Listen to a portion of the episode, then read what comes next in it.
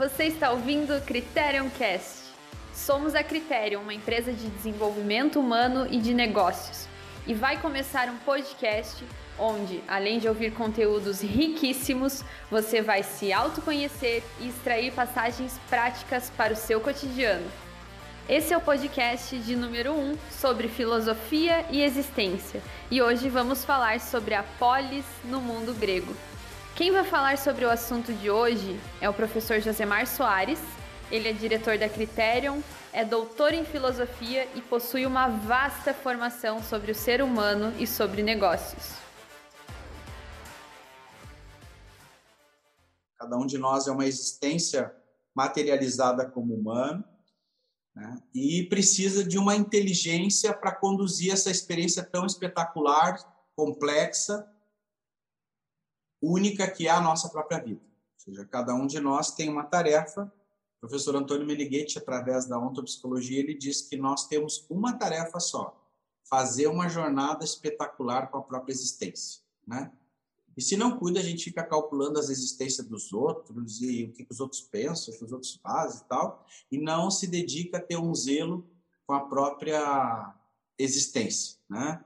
É, esse módulo que nós vamos iniciar hoje, chamado período antropológico, a Grécia, de fato, é um lugar que tem muitas riquezas em termos de belezas naturais, mas principalmente de possibilidade de acesso para vários lugares através do, da água, pelas navegações. Né? E a gente vai ver, então, hoje, um dos pontos que deu a possibilidade de construção de uma cultura de, de grandeza do humano e que nos serve até hoje. Né? Mas nós temos que, antes de falar do período antropológico, nós precisamos falar um pouco do período cosmológico. Então, no primeiro momento aqui, eu vou fazer uma passagem do período cosmológico, período pré-socrático, para o período antropológico. Então, nós, no período cosmológico, estudamos o quê? Coisas têm uma essência por natureza. O humano tem uma essência por natureza, que é a alma, ou ensiôntico, tem uma lógica por natureza que nós, na medida que vamos tendo cultura, tendo educação, tendo desenvolvimento social, se não cuida, negamos essa, no, essa lógica de natureza. Na medida que eu aprendo a me relacionar com os lugares, eu me reforço com uma pessoa. Vou de novo. Na medida que eu aprendo a me relacionar com os ambientes, eu reforço a mim mesmo. Tem uma passagem disso no livro Projeto Homem, né? uma passagem sobre isso nesse livro, e tem uma passagem sobre esse livro é, no livro Projeto Terra. Tá? Projeto Terra também. Então, são duas passagens que nos remetem a saber viver os ambientes de natureza. Então, os filósofos gregos, eles em geral buscavam lugares dentro que hoje é a Itália, eles buscavam lugares de natureza exuberante, de natureza positiva, para conseguir ter um tipo de contato de interioridade e superioridade de si mesmo. Então, além de cuidar muito bem da alimentação, nós precisamos cuidar com os lugares. Tem lugares que os animais não vão. Calculava aonde que os pássaros passam, que tipo de fluxo tem, que lugares os, lugar, os animais vão se recolher, né? Porque eles têm um tipo de, de conexão com a natureza. Né? Ou seja, você pega um caminhão de bois e larga numa fazenda com, sei lá, 20 mil hectares. Eles não nasceram naquele lugar, não tem outros bois para apresentar. Diz, ah, pessoal, que bom que vocês chegaram aí, não estava meio sozinho aqui e tal. Podem descer aí, vamos bater um papo aí, fazer um, um pouco de filosofia. Não.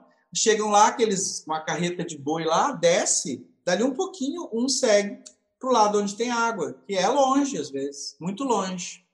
E eles conseguem, por instinto, se conectar com o lugar e encontrar o que é a favor para si. Por instinto, conseguem se conectar com o lugar e vê o que é útil e o que é funcional para si. Período cosmológico pré-socrático, tudo é constante devir. Kinesis, do grego, então tudo é movimento no universo. Quem falou isso? O Heráclito, principalmente. Né? Levando esse conceito ao mundo da coletividade, não é simples. Muitas vezes a realidade pede um novo padrão de comportamento, no entanto, o grupo reluta com aquela mudança, resultando em crises, conflitos, doenças, etc. Nós estamos vendo isso agora na pandemia. Tá? Nós tínhamos padrões de conduta, as pessoas gostavam de aglomeração, gostavam de se encontrar, gostavam de um monte de coisa e tal, e a, a, a pandemia está nos exigindo um outro padrão de comportamento. E aí a gente viu quantas pessoas entraram em crise, entraram em depressão. São Paulo, por exemplo, a gente teve conhecidos se suicidaram lá, né? Amigos de conhecido e tal, porque não aguentaram mais esse novo estilo de vida. Né? Não aguentaram, se sentiram mal e tal. Então, o que, que acontece? A vida é constante movimento, mas nós, como comunidade, vamos criando padrões. Na Grécia, se entendeu, então, que existe uma lógica no cosmos de natureza, mas o que, aconteceu com a Grécia? A Grécia desenvolveu uma racionalidade e desenvolveu, desenvolveu uma economia superior. Aqui vem uma passagem importante. Ó.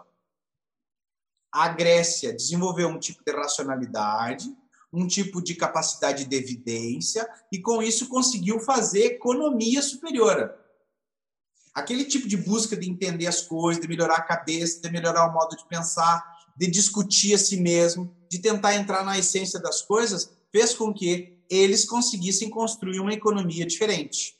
Produzir, produzir. Imagina, se os gregos estavam com esse negócio lá nos pré-socráticos, estavam com isso já na mitologia, tem que buscar ter excelência. Uma comunidade buscando excelência. Uma comunidade buscando excelência.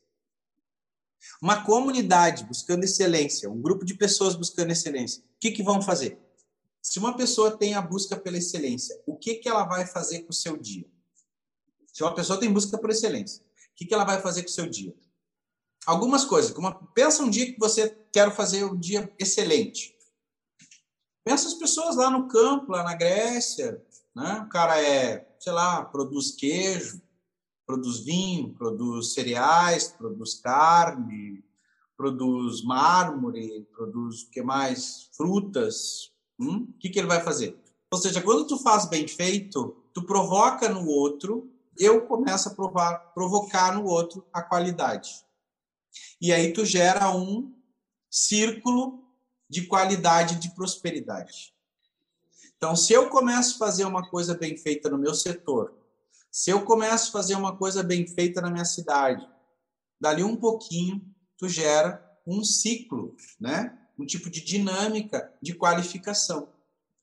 É muito interessante se uma pessoa começa a cortar a grama da casa, pintar as pedras na frente da casa, começa a podar as, as, as árvores e tal, dali um pouquinho aquilo ali já começa a virar é, realidade para os outros. Então, isso começou a acontecer na Grécia e já teve um efeito como econômico comecei a fazer, comecei a mostrar aquilo, dali um pouco as pessoas vêm atrás e começam a é, comprar os nossos produtos. O que, que aconteceu com a Grécia? Começou a crescer o comércio, o comércio, as navegações e o porto.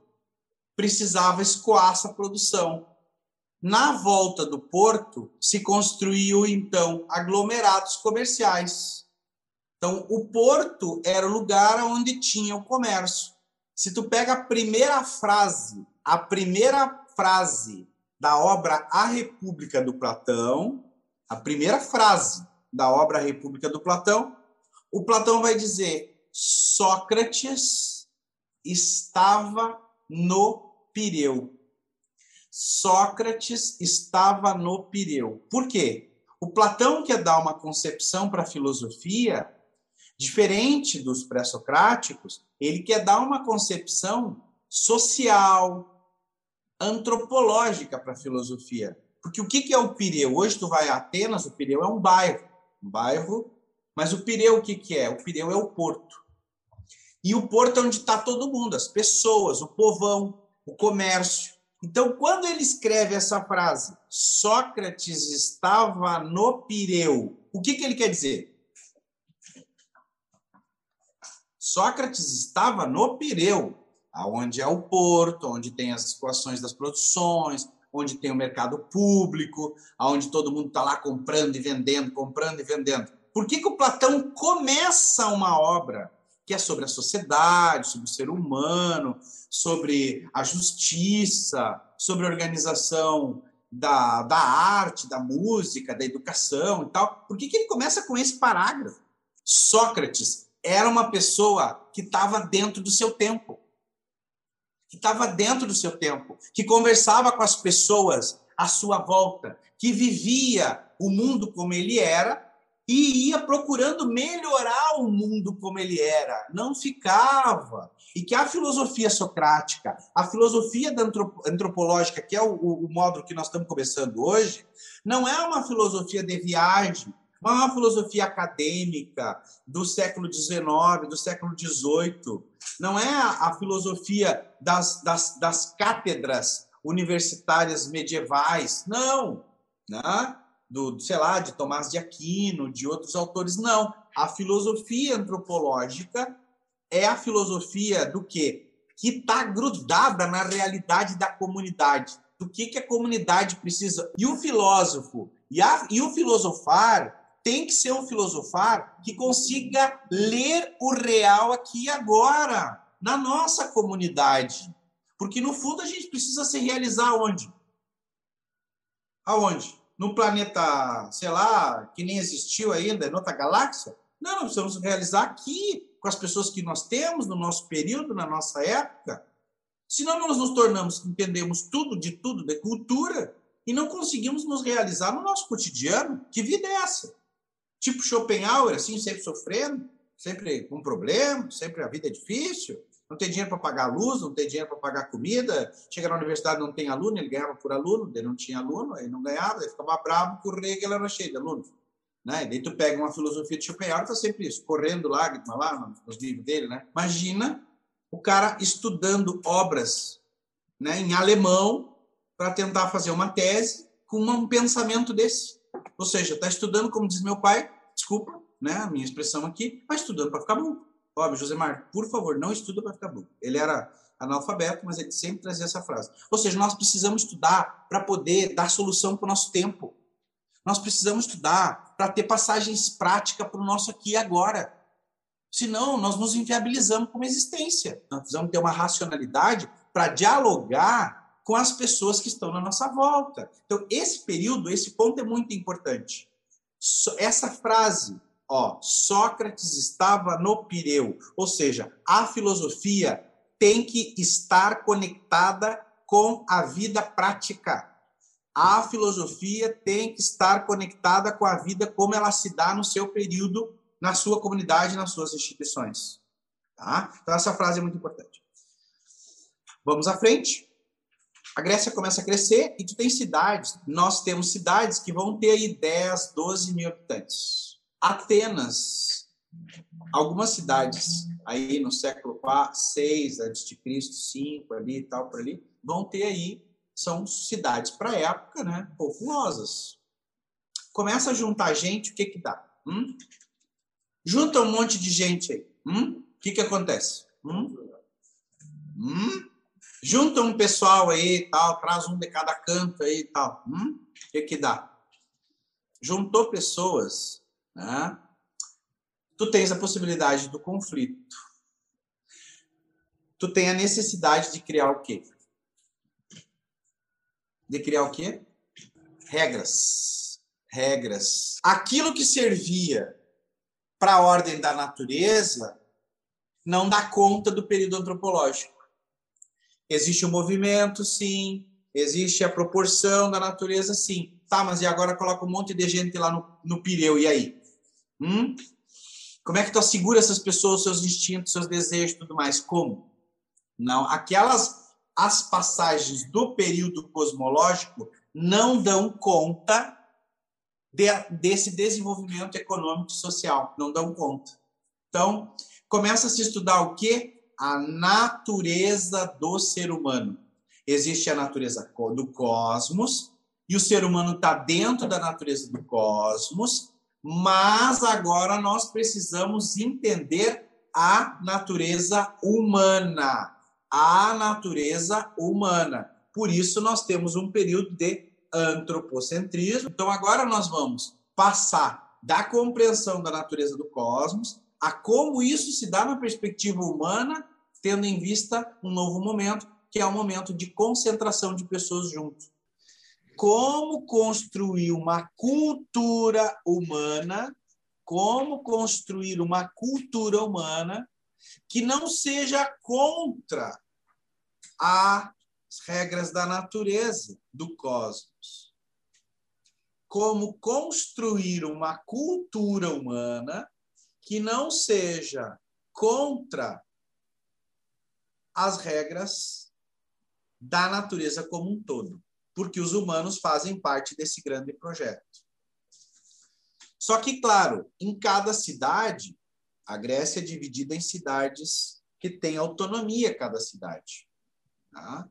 Cada cidade tem uma autonomia e elas se notam, então, como um, um grande aglomerado de, de cidades com regras próprias, modelos próprios de vida. Os dois mais conhecidos são Atenas e Esparta, né? mas tem outros, Corinto, né?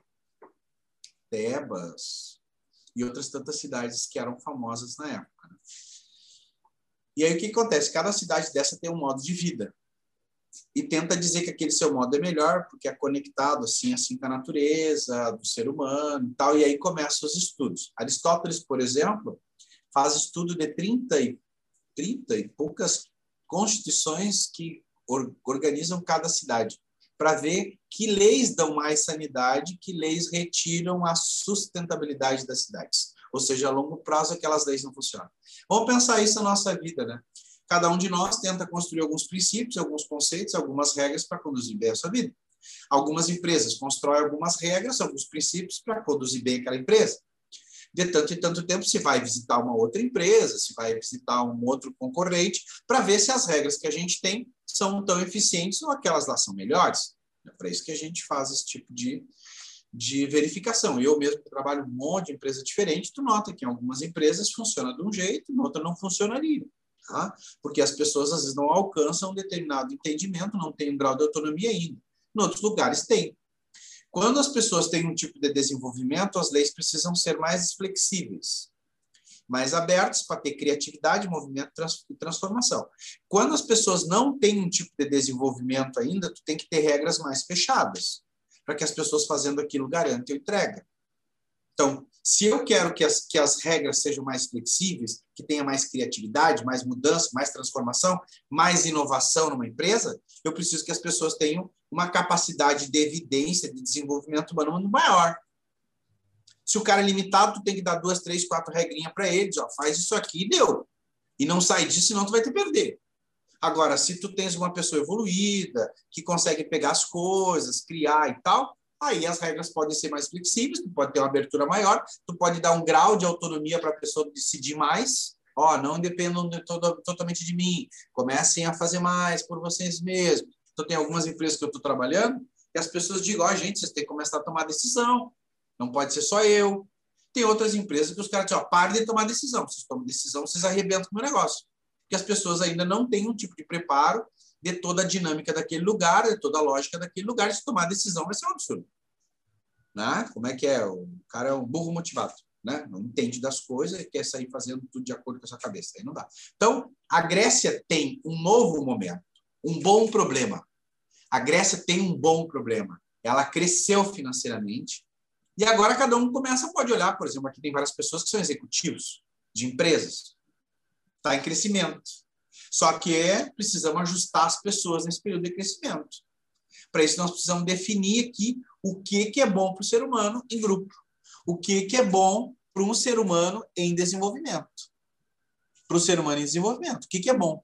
E aí começa a se estudar, então, essas questões do ser humano.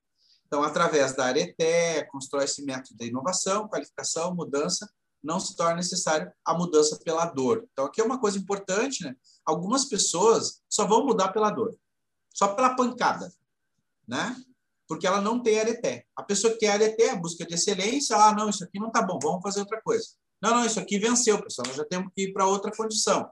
Que a ideia é, nós temos que nos antecipar ao que vai precisar.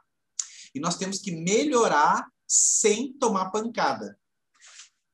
Né? Que essa é uma atitude que a Grécia está construindo através da areté. Nós temos que melhorar para não tomar pancada. Nós temos que mudar para não ter que ter a dor. Nós temos que mudar para não ter a dor. Então, essa é uma passagem importante para todos nós. Né? Porque muitos de nós se asseguram através de uma rigidez, achando que com aqueles entendimentos, com aquelas ideias, aqueles padrões, vai chegar no final da vida feliz. E aí a doença vem, pega a psicossomática, pega o cara, os problemas pegam ele, os conflitos pegam ele, ele não nota que os karmas estão tendo que mudar a pessoa. Não, ele tem que ter um processo de silêncio, ó, que venceu, essas pessoas venceram, esse ambiente venceu, esse conceito venceu, esse produto venceu, ou seja, vamos ter que fazer outro. Né? Então, a areté é muito melhor do que a dor. Do que a dor. Algumas pessoas não conseguem sair da rigidez. Por que, que uma pessoa não faz um processo de evolução contínua? Por que, que uma pessoa não faz um processo de evolução contínua? Porque ela, de tanto em tanto tempo, agarra ideias. Ideias. Por isso que a filosofia é tão importante, como falou Mariana, como dialética. Tá, mas por que, que eu estou mantendo essa ideia? Se não está funcionando. Ou que ideia está por trás desse meu comportamento? Que não é bom. Então, quando tu começa a observar que a pessoa tem um comportamento que não funciona, seja numa postura individual, chega lá, pô, mas esse comportamento de novo, mas esse comportamento de novo. Aí tu tem que tentar entender qual é a imagem, qual é a ideia que está sendo o estímulo para aquela pessoa ter aquele padrão de comportamento. Então, isso é período antropológico. Precisa se entender o ser humano. E aqui é por quê? Porque existe o sistema de necessidades. O Hegel, quando ele fala na filosofia do direito, ele vai dizer por que, que a sociedade muda? Porque existe um sistema de necessidade. Então, o que, que a gente começa a observar? O sistema de necessidade vai coordenando a comunidade. O sistema de necessidade coordena a comunidade. Isso é uma coisa. O segundo é o potencial daquela comunidade. Então, tu tens comunidades na Grécia que têm um potencial. Aquela região tem facilidade para produzir uvas, olivas. A outra região tem facilidade para produzir trigo. A outra região, então, as vocações dos lugares, as vocações econômicas, as vocações econômicas vão criando um tipo de cultura. As vocações econômicas vão criando um tipo de cultura. Então, vamos pensar o Vale do Silício. Tem um tipo de cultura. Tá? Se você pega Istambul, por exemplo, tem outro tipo de cultura contemporaneamente. Né? Que é do comércio e tal, tal, tal. E assim tu vai pegando regiões. Por exemplo, tu pega o Mato Grosso. Né? Pega o Mato Grosso do Sul. Ou seja, Santa Catarina é muito forte nisso. Tu pega Bravado, ou seja, tu pega pessoal do Oeste é a questão do frango, do porco, tanto da agricultura e vai embora. Tu pega pessoal do Sul de Santa Catarina, a questão das... Ali tu tem toda a questão daquelas empresas de que fazem negócio de lajotas e pisos e tal, cerâmica e tal, vai embora tu sobe para a serra aí é um outro tipo de cultura, tu vai para lá isso é um outro tipo de cultura. Ou seja, cada região de Santa Catarina é muito rica na sua cultura. Então tu vê, isso vai criando uma cultura. Então na Grécia também é assim. Também assim. Chega Itajaí, a questão da pesca, do porto tal, tal. Então, em cada região da Grécia vai criando um tipo de cultura econômica. A cultura econômica desenvolvendo gera o quê? Possibilidade de investimento, que é uma casa melhor, que é um tipo de educação melhor, que é um tipo de bem-estar melhor. Que é um, só que isso é o quê? Racionalidade. Para fazer isso, ó, tem uma ideia de cidade, tem uma ideia de sociedade. Então, começa a ter a ideia, tem uma passagem importante. Começa a crescer economicamente uma região, começa a aglomerar pessoas, tu precisa criar regras para que aquelas pessoas vivam bem. Então, um ponto é esse. Precisamos criar regras para que aquelas pessoas vivam bem. Esse é o ponto, um dos pontos mais importantes do período antropológico. Então, o período antropológico propõe o relativismo às regras universais da física, tendo em vista a circunstância de cada grupo, em cada região, em cada cultura. Então, tu vai ter Corinto, por exemplo. Corinto é uma cidade de Balneário Camboriú. Era cidade de lazer, de festa. Por isso, tu vai ter lá na Bíblia carta aos Coríntios, que era o quê? Era um se liga para os coríntios, ó, vão na manhã, vão devagar, vocês estão pisando na bola, tá demais o negócio aí, né? Se vocês forem olhar as orientações aos coríntios, é, ó, né? Os solteiros, os solteiros têm um jeito de viver, os casados têm um jeito de viver, mas não esqueçam, tanto o casado como o solteiro tem que seguir o plano de Deus. Existe uma lógica que é anterior a vocês, então cuidado para o estereótipo de casado não derrubar vocês e o estereótipo de solteiro não derrubar vocês. Belíssima essa passagem do Corinthians. Belíssima. Ou seja, tu é solteiro? Cara, cuidado para o estereótipo de solteiro não te derrubar. Tu é casado? Não cuidado com o estereótipo de casado não te derrubar. Qual é que é o estereótipo de casado? Que o cônjuge é mais importante do que a existência. Esse é o estereótipo de casado. Pelo menos é o que está escrito lá na casa, a Cartas ao Coríntios. Ou seja, se você casou, você tem um respeito a essa pessoa, mas não esqueça que Deus é mais importante do que ela. Ou seja, a vida é mais importante do que ela. Cuidado para não errar no casamento a lógica da vida, a lógica da natureza é mais importante do que aquela pessoa. Trata bem, cuida e tal. O solteiro.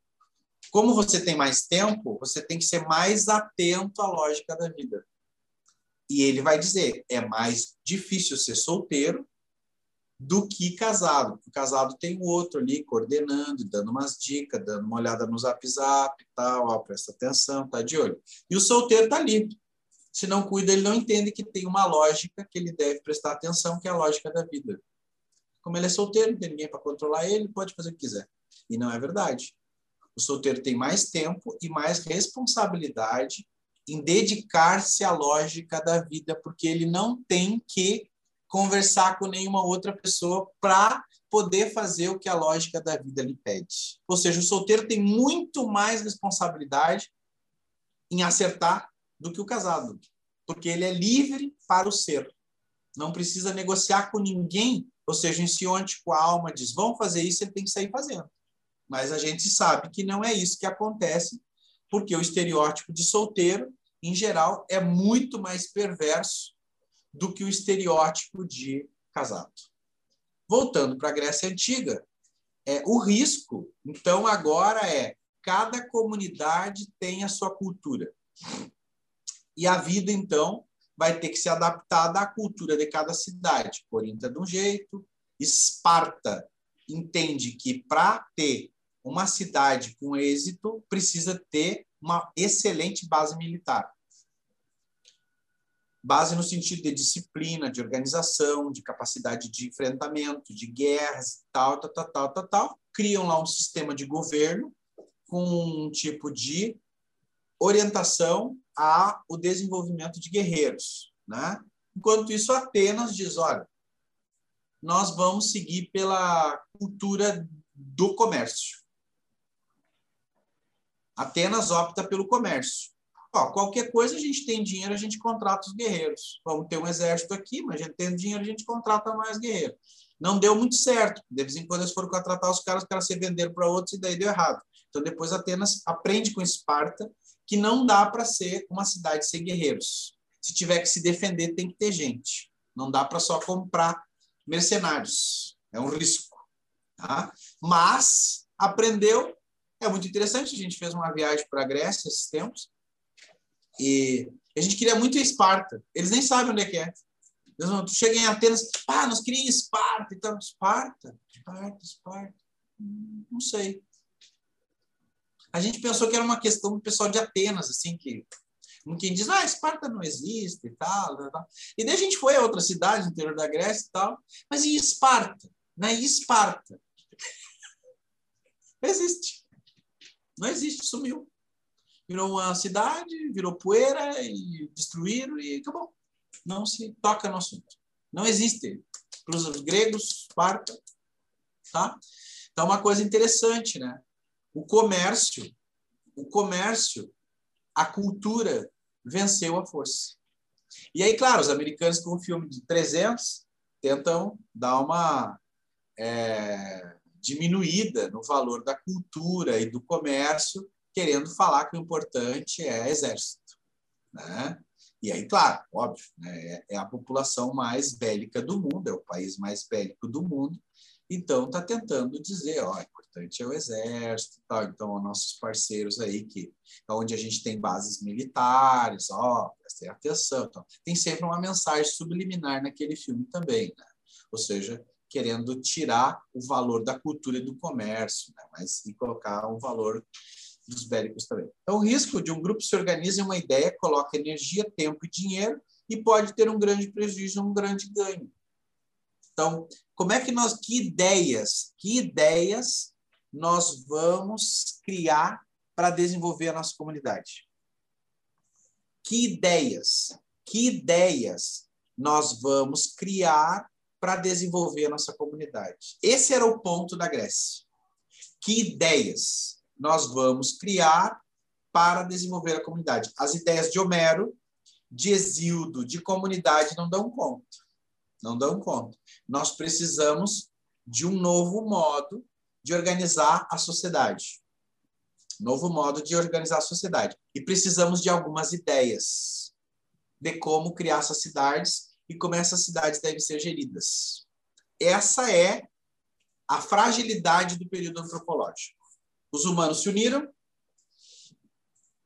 e a gente não sabe bem como deve ser feita a condução desses humanos que se uniram em pequenos grupos. E foram aumentando, aumentando. E nós precisamos organizar isso. Então, nós vamos ter que organizar o quê? Regras e sistema de poder. Regras e sistema de poder. Então, o período antropológico vai ter que entrar nos assuntos. O que é justo? O que é injusto? Quem tem poder? Quais as ideias que nós vamos tornar hegemônicas?